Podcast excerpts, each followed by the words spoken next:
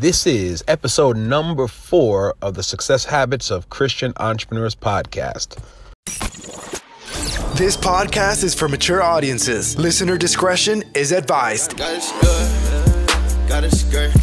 This is the Success Habits of Christian Entrepreneurs podcast, where we look at the habits and strategies of world changing entrepreneurs to achieve real results. Today is about the power of you. Are you ready to go to the next level? Well, you're at the right spot. Finding solution to become the greatest.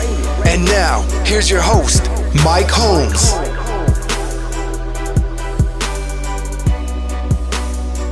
So, we are back, the Success Habits of Christian Entrepreneurs podcast, where today I wanted to talk to you about the purpose of wealth.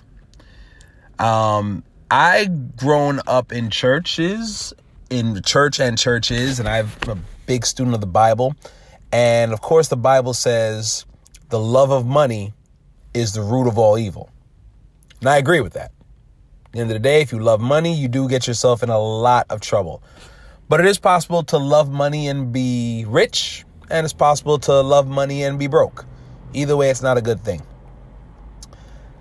On the other hand, if a person is an entrepreneur, if a person is taking the initiative, dr- uh, jumping out into the unknown, doing something that they've never done before on a business on a business side, and they're spending their money and they're they're they're they're sacrificing, at the end of the day, these people aren't doing it just for free.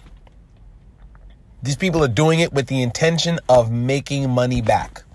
So the question is, how does one really become an entrepreneur, a successful entrepreneur in business, be Christian, make a lot of money, and somehow bypass the the the the st- not the stumbling block, but the, the the the the boulder of the love of money.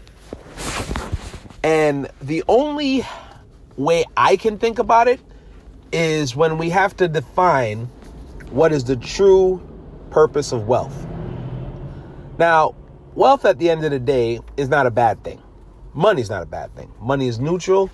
Money only amplifies who you are and it simply makes you more of what you are. So at the end of the day, money's not a bad thing. But I think that, especially for entrepreneurs and future world changing entrepreneurs, we need to really understand what is the motivation for becoming wealthy. And the motivation for becoming wealthy at the end of the day is to do God's work. Doesn't matter what His work is in your life, His work overall needs to be done. So that requires money. Let me give you an example. So, R.G. Letourneau was actually a Christian businessman. He was a multimillionaire. He was an industrialist. He he did a lot of great things with his work. And, and if you really wanted to get an idea of who he was and what he did, you want to read his autobiography, which is Mover of Men and Mountains. And later on in his business career, he was doing a lot of uh, speaking. And so at one point, he was actually speaking to a group of businessmen and Christians. And he said something that was really, really like profound. He said, We know as businessmen that when we have a product that won't work, it won't sell, and we hunt around until we get a product that will work and sell. Now I ask you, what's the use of having a religion that won't work? If I had a religion that limped along during the week and maybe worked only on Sunday or while you're in church, I don't think I'd very I'd be very sold on it. I think I'd turn into a new model that works 7 days a week. That would work when I was at church, in my home or on the plant. And that is what Christianity does. Then he went on to say, the preachers can tell us that Christianity works. They are God's salesmen selling salvation and the Christian way of life. But unless we businessmen support them and testify that Christianity is the driving power of our business, you'll always have doubters claiming that religion is all talk and no production. This man is basically saying that like you have preachers who are selling Christian Christianity, and, and, some people might be offended by that, but but they really are a good preacher is selling uh, selling somebody on the benefits of accepting Christ and entrusting their lives to Him, so on and so forth. At the end of the day, these people need to be funded.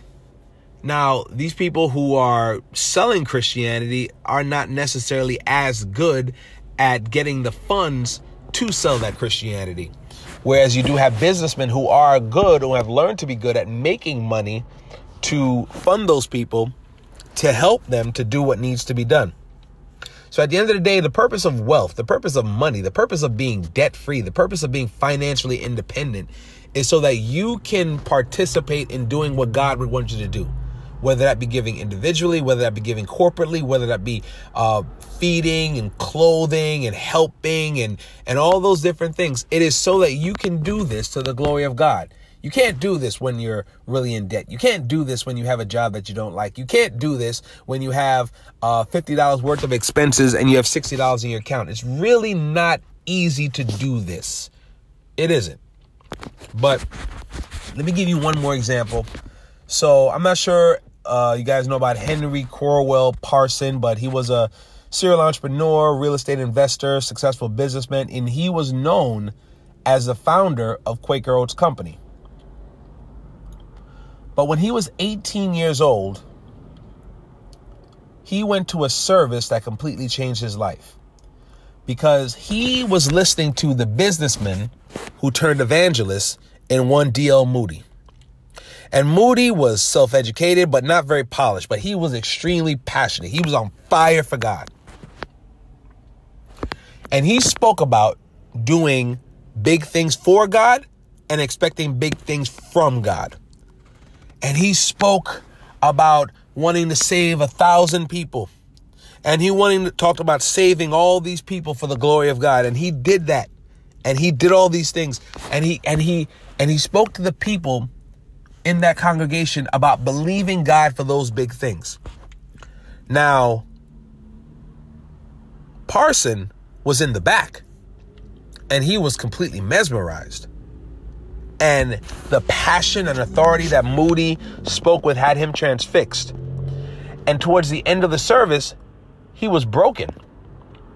There were tears streaming down his face, and he, this 18 year old little boy, quietly slipped out of the church. He was deep in thought. How could he be the man who could change nations for God? How could he be that man? So he thought about it. He said, I can't really preach like Moody. But he thought maybe I could support men like Moody by learning how to make money. And so after he left the service, quietly walking down the street. He says, Oh God, if you will allow me to make money to be used for your service, I'll keep my name out of it. I'll do it so you get the glory. That's all I'm saying right now. Like, I think you should be chasing wealth, not chasing wealth, but I think you should become so valuable. I think you should um, at the end of the day, be building assets. I think you should be solving problems to the point that you become so wealthy, but understand the real purpose of it. The purpose is not for the jet, not for the Benz, not for the Tesla, not for any, not for, not for a plane. Those are nice. But the real purpose of true wealth in the life of any believer is to do God's work, to support God's men, support God's women who are telling people about Christ and who are changing lives for the glory of God. So that's all I got. I want you to just really think about that and even pray that prayer. Oh God, if you will allow me to make money to be used for your service, I'll keep my name out of it. I'll do it so you'll get the glory. And I believe that if you come to God on that simple basis of trust and faith, I believe that God is able to do exceeding abundantly above all that you can even ask or think. I'll talk to you guys later. Have a blessed one.